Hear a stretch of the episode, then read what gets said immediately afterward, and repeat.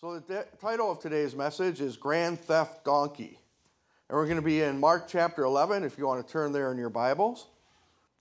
So, imagine that you finally get your dream car. God blesses you, or, or someone blesses you with your dream car. You have a rich relative, you know, whatever. Somehow you finally get this dream car. You're out in your driveway, you're washing it, you're waxing it, you're vacuuming it out, you're just detailing this thing out to make it as attractive and, and new and awesome as possible. As you're getting ready to go cruising in it, you know, you're going to get your spouse and get, or girlfriend, boyfriend, whatever, you're going to get into your car and you're going to go and cruise around town in it. When these two guys show up and say, and, and say, you know, we need this car. And he jumps in the driver's seat, grabs the keys off the side, revs it up. What's your reaction going to be after you get this dream car? I mean, you don't know these guys. You have no idea where they came from. You're, you're like, what are you doing? And they simply says, the Lord needs it. And they pull up and drive away. They're committing grand theft auto in your dream car. So what's your reaction? yeah, so that would probably be the logical thing. Show me proof. Well, this is what there's something very similar going on in Jesus' times, right before his triumphant entry into Jerusalem. So let's read about the first Palm Sunday. And we're going to be in Mark chapter 11, starting in verse 1. It says, As they approached Jerusalem and came to Bethphage and Bethany at the Mount of Olives, Jesus sent two of his disciples, saying to them, Go to the village ahead of you, and just as you enter it, you will find a colt tied there which no one has ever ridden Untie it and bring it here. If anyone asks you, What are you doing? say, The Lord needs it and will send it back here shortly. They went and found a colt tied outside in the street, tied at a doorway. As they untied it, some people standing there asked, What are you doing untying that colt? They answered as Jesus had told them to, and the people let them go. When they brought the colt to Jesus, and they threw their cloaks over it, and he sat on it. Many people spread their cloaks on the road, while others spread branches they had cut in the fields. Those who went ahead of them, who followed, shouted, Hosanna! Blessed is he who comes in the name of the Lord. Blessed is the coming kingdom of our father David. Hosanna in the highest heavens. Jesus entered Jerusalem and went into the temple courts. He looked around at everything, but since it was already late, he went out to Bethany with the twelve. And let's pray. Father God, I ask, Lord, that as we examine this first Palm Sunday, that you would speak to our hearts and change our lives, Father. That you would allow your word to sink in deep and bring about the character of Jesus in every way. Father, I ask this in your name. Amen. Now, we're talking about our dream cars. We're talking about you know, what would happen when somebody would jump into our dream car and, and drive it away? And we have no idea what they're doing. They just simply gave us some statement about the Lord needing it and driven away. And that would be pretty a pretty traumatic thing for us. But what would this donkey mean to its owner in first century Jerusalem? And as I was reading about the events of Passion Week, I always found it interesting that Jesus begins his triumphal entry in Jerusalem by telling his disciples to, essence, go and commit grand theft donkey. They didn't have auto then, so it would be grand theft donkey. That's a pretty big deal to people back then to own a donkey. Now, I know what you're thinking. You're saying, well, Jesus is God and creator of everything that exists, so really he can't steal anything because everything is his. But it was kind of a tongue in cheek way to, to uh, title this message. So let's be put uh, what's going on in a little bit of perspective. For us, living in 21st century America, Trempealeau County, Whitehall, Wisconsin, a truck or a van or some type of motor vehicle is critical for us to have, isn't it?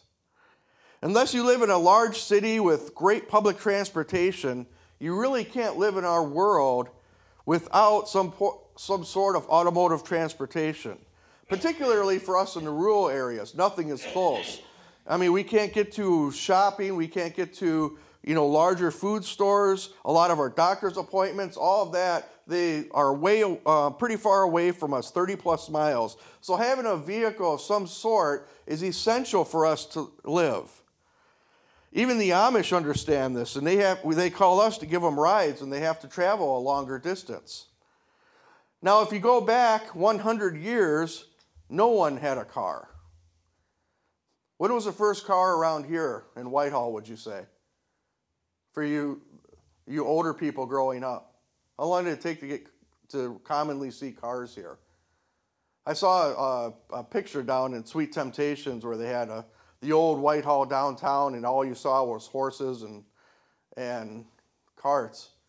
Probably 1930s, 1940s, I would guess, somewhere around there. No one had a car. They had horses or some type of horse drawn wagons. In fact, horses were extremely valuable in the founding of this country, particularly those who settled in the western part of our country. They had a government organization that was formed to find horse thieves. That's how important horses were to people then. If they found the horse thief, they would usually just hang him on the spot. They wouldn't even get a trial. They'd put the rope around his neck, tie it to a tree, sit him on a horse, and smack the horse in the rear end and hang him on the very thing that he tried to steal. That's how seriously they they considered horse thieves back then. That was the American Wild West, but here in Jerusalem around 30 AD, they didn't really own horses that much because it was impractical in that area. It was mountainous, it was very rocky, it was very desert. Horses would usually tr- break their legs on that, so they had donkeys. Donkeys were sturdier, they're shorter, they didn't twist their ankles and, and break their legs as much. And theft of a, of a donkey was also a little bit harder than stealing a horse. People didn't steal donkeys very often, just for the simple fact that donkeys are very stubborn animals, very willful animals. They didn't want to obey their masters a lot of times, much less some stranger who came along to try to steal them. The penalties in Roman occupied Jerusalem was pretty similar to what they were in our Wild West. If you're stealing a donkey, you were stealing a person's mode of transportation. You were stealing something that they could use to turn a mill wheel or, pl- or drag a plow. So it was very serious when you would when you would do this. Now, back to the event we have in Scripture. Pretend for a moment that you're sitting outside. Maybe you're you're sipping, sipping some tea out on your porch, or you're out there repairing a fence, and you t- see these two sketchy looking guys. They're dressed like a Galilean, they sound like a Galilean. Everybody knows, in Jerusalem knows that Galileans are kind of the, the people from the wrong side of the tracks. And all of a sudden, they walk up and untie this donkey and start to lead it away. What would your reaction be as a good neighbor? Hey, what are you doing? You're stealing my neighbor's donkey. I can't let you get away with this. And you hear that Galilean accent come back at you and say, The Lord needs it, and we'll send it back shortly.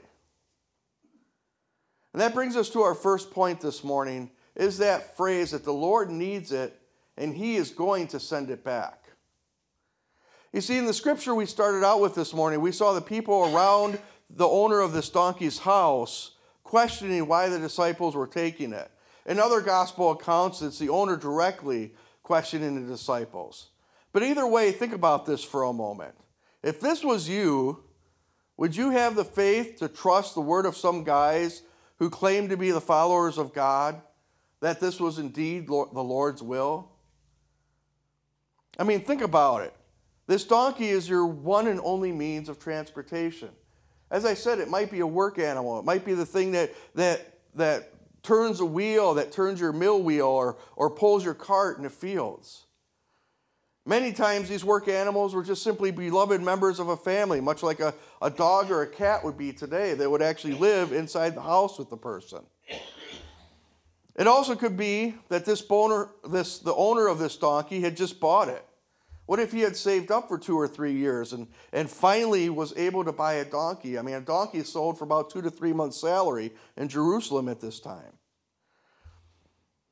Ultimately, this story of Grand Theft Donkey is a precursor to what is about to follow. And I want you to think about this for a second. This is the beginning of Passion Week. It's the beginning of Jesus' very slow but very deliberate walk toward the cross. It's a picture and a foreshadowing of what God is about to do for every one of us. So when you think that God may, was being a little unreasonable to have a couple strangers walk up and take a donkey, consider what God was about to do. Romans 8:32 says that he who did not spare his own son but gave him up for us all how will he not also along with him graciously give us all things? You see God was giving Jesus for us his most valuable possession to save people who are in willful rebellion against him. In fact, this donkey was part of the messianic prophecy of Zechariah 9 9, which says, Rejoice greatly, O daughter Zion. Shout, daughter Jerusalem. See, your king comes to you, righteous and victorious, lowly, riding on a donkey, on a colt, the foal of a donkey. This is why Jesus was given the hero's parade. People are very familiar with this scripture, and they thought he was an earthly king coming to do an earthly kingdom and earthly things for them. But they missed the other prophecies about the Messiah. Isaiah 53 that he would be severely beaten and bruised for our sins and crushed for our rebellion. That Jesus would take the punishment that we deserved so that we could become righteous in God's sight, without spot, without blemish. The big, uh, one of the big ideas about the donkey is this is that God will never, ever ask you to give up something more valuable than He has. I mean, think about that for a moment. God the Father gave us God the Son. For God so loved the world that he gave us his one and only Son, that whoever would believe in him will not perish but have everlasting life. We think giving up something for God is this big deal. We'll try to match what he gave. Notice something else here. The disciples promised the owner of this donkey, the Lord needs it and he will send it back. In other words, whatever God calls you to give up right now for the sake of the kingdom, God is going to bring it back. Pressed down, shaken together, and running over, as the evangelist would say. In this case, the man got back not only a donkey, but I'll bet you that donkey was probably the best trained, best behaved, and strongest donkey in all of Jerusalem. And why do I say that? What, what, what, what basis do I have to say that? Is because Jesus can't touch anything and that thing be, and be left the same. It will always improve. He brings new life to everything he touches. That's why when people tell me they are Christians, but they have no evidence of it in their life, their speech, their behavior, or their priorities, I have to question has Jesus ever touched them?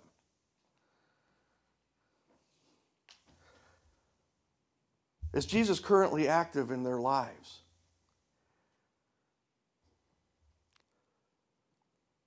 There's a little rabbit trail here I'm going to go down, but it's, it's relevant to what we're talking about. It might not be for the people sitting here, I hope it's not, but maybe it's for the podcast. A while ago, Greg Mandigo and I were in the back of an ambulance. We were transporting a patient to another hospital, and the, the guy was complaining about everything very profanely, using Jesus' name and God's name as a curse and, and all that kind of stuff. And, and one of the things that, and you could tell that Greg was just sitting there like, gosh, would this guy stop? And I'm just like, you know, I'm trying to be professional and, and not say anything, but and so Greg, one of the things I have to do is I have to sign their computer report as the transporting paramedic so they can bill at a paramedic level. And so he hands it over to me. He goes, Pastor John, can you sign this for me? And you saw the sh- look of shock on the guy's face. He goes, You're a pastor? And all of a sudden, you know, the excuses start. And he says, I'm sorry, I'm in pain. I usually don't talk like this. And, you know, blah, blah, blah, blah, blah. You know, that kind of stuff. And I was just thinking, you know, now the guy, all of a sudden, he's an elder in a church and, and all this kind of stuff. And quoting the Bible to me and all this, all these things. And, and it just, it, it just showed me going back to what we were talking about, you know, I was questioning has, is Jesus currently active in his life if he's spouting that kind of stuff off? Another time I was off, um, I went to coffee with a friend from work. He was having some difficulties at homes. And he had always told me, you know, he was a Christian and him and his wife weren't getting along. And he's trying to be a good husband, good father to his children. And as we were sitting there, his wife called him. And so he picks up his cell phone and he, he was talking to me and he kind of clicked the wrong button and it went on speaker. Well, this string of profanity came flying out the phone. I mean, this woman could cuss. This woman could teach, teach a Marine something about cussing. I mean, she was just going off on him for not checking in and, and just a, a, litany of other things. And he's frantically trying to push the button to turn the speaker off, and finally he just hung it up. He's like, I'm with Pastor John, bye, and hung it up. And he starts to profusely apologize. And I just stopped him and I said, You know, I said, I'm not judging you. But if this is the language that's typically going on in your home, I have to ask, is Jesus the Lord of your life? The Bible says it's out of the overflow of the heart does the mouth speak. So if profanity is constantly coming out of your mouth, I have to ask is a holy Jesus touching it? It also says that sweet water and bitter waters cannot flow from the same spring. If the Holy Spirit is living within you, then cursing should be the last thing coming out of your heart, particularly curses that use your Savior's name in vain. Jesus doesn't drop any F bombs, so that shouldn't be something that flies out of your mouth constantly. I use these two examples to point out that if Jesus has touched you, everything in your life should reflect that. The manner of your speech reflects what you believe in.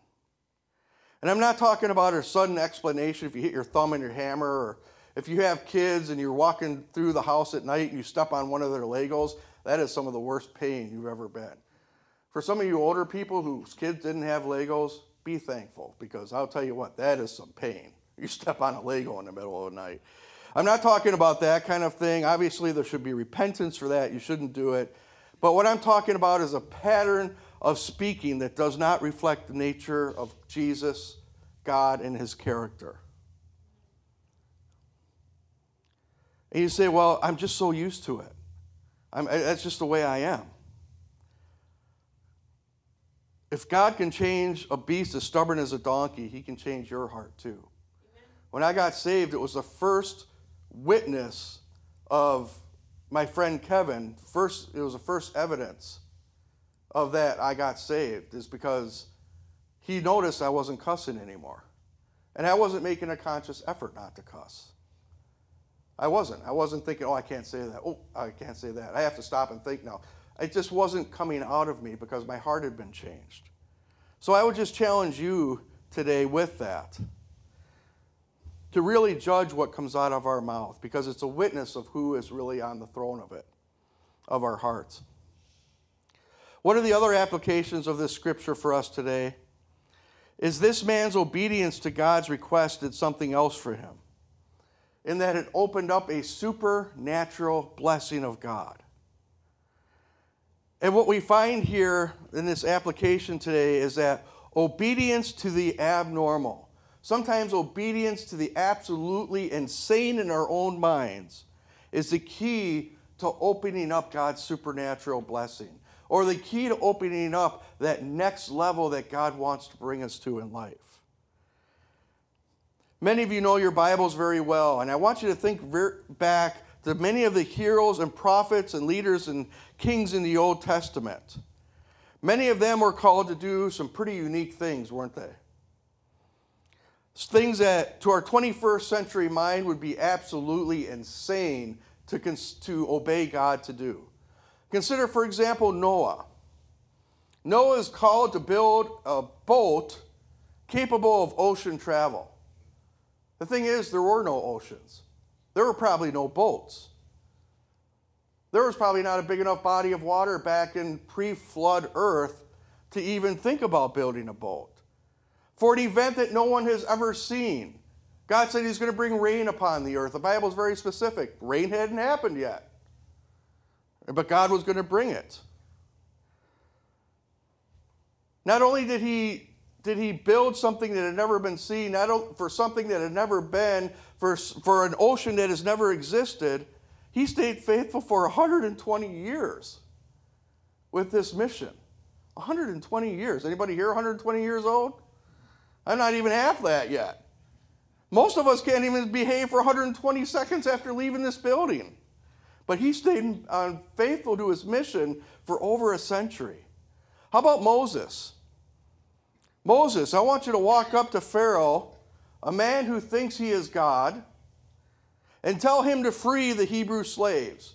By the way, the source of the Hebrew, the Hebrew slaves are the source of all of his power, the source of all of his economic prosperity, the very thing that props up Egypt as the single world power, and removing them will take all that away from Egypt. I want you to walk up and tell him to let them go. It's crazy. That's crazy. Oh, by the way, as soon as I lead you out of there, they're going to chase you. And I'm going to put your back up to the ocean. You're going to see my deliverance. I'm going to commit the biggest, if you looked at this from a, from a secular point of view, from, a, from a, a logical point of view, the greatest military blunder in history is to back you, put your back up to an ocean. I'm going to do it, and then you will see the deliverance of God as he parts the ocean in front of you. How about Joshua? Joshua takes the reins of Israel. First thing he does is he tells the people, he obeys God to march around the city for seven days with the entire nation. And the largest walls ever created to that point are going to fall down flat. These walls are about as thick as this church right now. Two chariots could easily race on top of this wall. The largest wall has ever been created at that time. Not only that, Joshua, but you have to go and convince those other six million people to do, it, to do this crazy thing. How about David? David, one of the smallest men of Israel, fighting the largest man in Philistine. Crazy. God calls us to do some crazy things sometimes. They all have all these things have something in common, and that is obedience to the abnormal. The exercise of faith.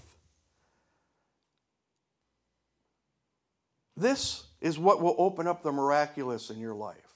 Some of you are stuck in a part of your life right now because you will not obey God and His call in your life. Even though in your own mind it's ridiculous, even though in your own mind there's no way that could happen. Much like my call to the ministry. That was my argument with God. Are you kidding? Do you know my past, God? That's a pretty stupid question to ask God, but it's a question I asked. And people wonder, though, why the American churches aren't seeing miracles. It's because we, and I lump myself in with this, we've lost that attribute of radical obedience. It's because we've lost our faith with God. And maybe it's because our lives have gotten so easy. Maybe it's because most of us don't work hard. We're not tilling soil and doing farm work. Maybe, maybe that's what it is. Maybe we're distracted by gizmos, technology, Facebook, phones, whatever. That the possibility of, of God's power and presence and provision gets pushed into the background and forgotten. Or maybe it's just because we refuse to be obedient to his call on our lives, either through the way we represent him to the world or we obey that specific calling. You see, all of us have a general calling. We all have a general calling to live faithful to his commands. We all have a, a general calling to live faithful to the character of Jesus. It's regardless of who you are or what church you can go to. These church or these commands that God reveals to us, they're found in the Ten Commandments. They're summarized in the Great Commandments. So love the Lord your God with all of your heart, with all your soul, with all your mind, and with all your strength, and to love your fellow people as yourselves. And the call to go make disciples of all people. These are commands for Christians regardless of denomination or affiliation. But God also has a specific calling for each one of you, and you alone. It may be a calling that makes no logical sense to anyone else. But you have to take that radical step of obedience and trust in God. And if you do that, He's going to reward that faith. He's going to elevate your life in such a way that you will bring Him great praise and blow the minds of the people in your life. It's how you're going to fit in His kingdom. And it's what He has made you to do. And that's what our mission in life is to seek and find and pursue that calling until the day we stand before Him. Jesus obeyed all the commands. Jesus perfectly fulfilled the mission that God gave him. And Jesus is who we remember today on this Palm Sunday that got to ride a donkey into Jerusalem, that one man's obedience to the call of God allowed that prophecy to be fulfilled and allowed him to fulfill every messianic prophecy ever spoken and win us back to God through his obedience. Amen.